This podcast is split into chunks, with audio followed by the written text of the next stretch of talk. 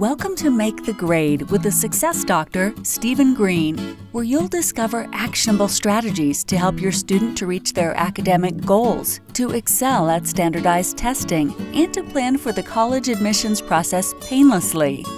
And now, here's your host, Dr. Stephen Greene. Welcome back, everyone. Dr. Stephen Greene, the Success Doctor, welcoming you to the Make the Grade podcast. And today, SAT strategies, ACT strategies for math. Math strategies. Math is a big component of both of these tests. Now I'm going to give you some action steps. Four steps one, two, three, four. Action steps on how to approach the problems on both of these tests. Luckily, even though there's two tests, you really need to only learn one strategy because the strategy is very similar for both. The math and the SAT, the math and the ACT are not identical. They cover roughly the same thing, which is very algebra based, but not identical. And the way the questions are presented is also not identical. So you have a little bit of play there, but our approach, we are talking about the approach. When you look at a question, what should you do, is very similar. I'm going to talk about that in a second.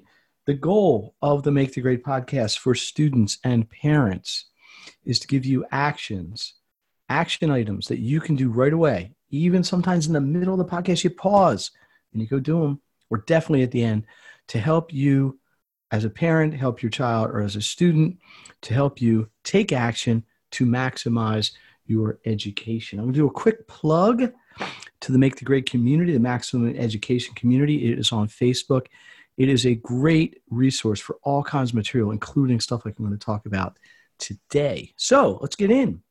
Let's get into it right now. So when you look at a math problem, if I use the term SAT, register trademark, uh, I'm really referring to ACT. And if I say ACT, register trademark, uh, then I'm also talking about SAT. I'm going to use the terms essentially interchangeably for the remainder of this presentation. So here's what we do. Step one look at the problem and determine what is the problem asking for. What is your goal? Most of the time, this is going to be at the end of the question. Blah, blah, blah, blah, blah, blah, blah. What is the value of X? Blah, blah, blah, blah, blah, blah, blah. How much greater is A than B? Blah, blah, blah, blah, blah, blah, blah. Which of the following could be the value of this and this? Blah, blah, blah, blah, blah. Which of the following is equivalent to such and such a function? Okay, so number one, what is the problem? What is the question asking for? What is it requiring you to do? Okay, so number two, so we get clear on that. Number two, what is the problem giving you? What's the problem giving you to help you? Now, this is maybe even more important than knowing what the problem's asking for. Although what the problem's asking for really is critical because they are going to, they, the people who write these tests, give you the information you need to answer the question, except maybe for some formulas and some quote unquote general knowledge you're expected to know. So it may be a chart, it may be a figure, it may be a graph, it may be the text in the problem, it may be an equation, it may be a formula, it may be a lot of things, but that's the second thing on your checklist. What is the problem giving you to help you? Get clear on that. Now, let me just digress for one second and be really clear on something. You want to treat these steps of the strategy as independent activities. I can't say that strongly enough. When I'm working with a student in my office, when I'm working with a student online, we really break this. Hey, what is this problem asking for? Mm, just that. What's this problem asking for? Okay, got it. Check. Now, go back, recycle. What is this problem giving you to help you to solve it? Okay. Get that down. Check. Okay. Got it? Let's go to step three. Step three Can I use a strategy?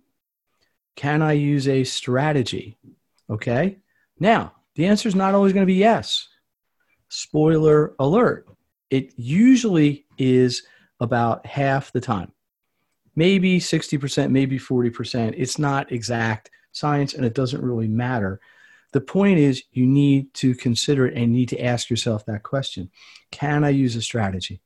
Now, in math, there are many strategies back solving, plugging in, divide and conquer, process of elimination, distance rate time problems, part to whole problems. There's lots of them. But the two main ones I push when I work with my students are can you back solve, which means can you work backward to solve the problem? Can you plug in replacing variables with numbers? Those are the two I really focus on in my caseload with students. Also, process of elimination. And then step four, go answer the question.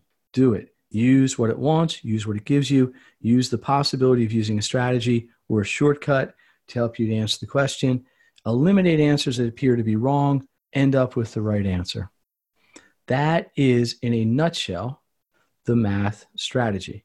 Now, just like the reading strategy, which I discussed a couple podcasts ago, and just like the writing strategy, which same thing, these take practice. It's not going to solve the problem for you. I'm sorry to be the one potentially to break that to you, but it's going to guide you in the right direction. If it was so simple, everybody get a 1600, we all have perfect scores, and that'd be the end of it.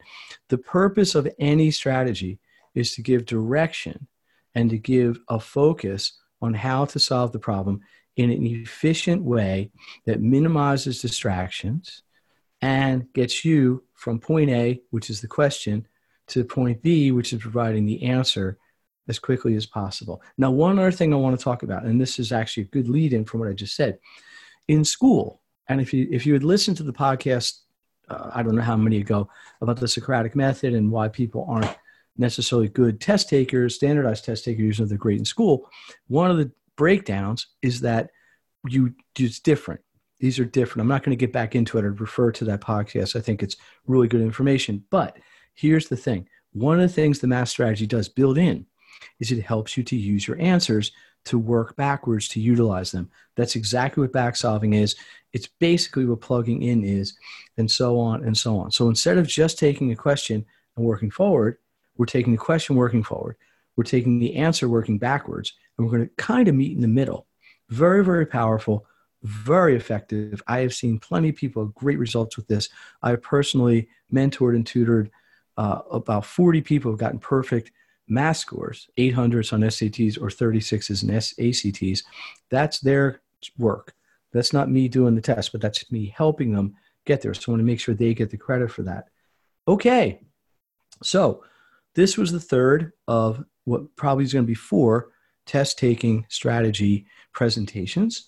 My goal, as always, I will repeat, is to try to give you, the parent or the student, the test taker, advantages and actions that you can take right away to improve or to maximize your education. This one has to do with SAT or ACT prep. Incidentally, a lot of times, and I've had people say this, to me many times, they can use the same strategies when they're doing tests in school. It's just test taking is test taking. You have to have, to have a plan and a strategy. So, as always, I would invite anybody out there in uh, the podcast world. If you have questions or you want to engage, please email s-g-r-e-e-n-e at make the grade m-a-k-e-t-h-e-g-r-a-d-e dot net or come to any of my social media facebook uh, dr stephen greene please consider joining the maximum educate the facebook uh, sorry the make the grade maximum education community there should be a link uh, on the show notes for this podcast. It's all about interaction. These are all places you can ask questions, start discussions, create engagement, and we'll all work together. My hope is the more people that get this information, the more students that have this information, the more people can work easily, more easily, maximize their education, get more value. So until next time, the success doctor, Dr. Stephen Greene, saying maximize your education, work smart, not hard. And I will see you next time. Thank you very much. You've been listening to Make the Grade with the Success Doctor, Stephen Greene. If you enjoyed this episode, be sure to subscribe. For more resources and support, please visit makethegrade.net.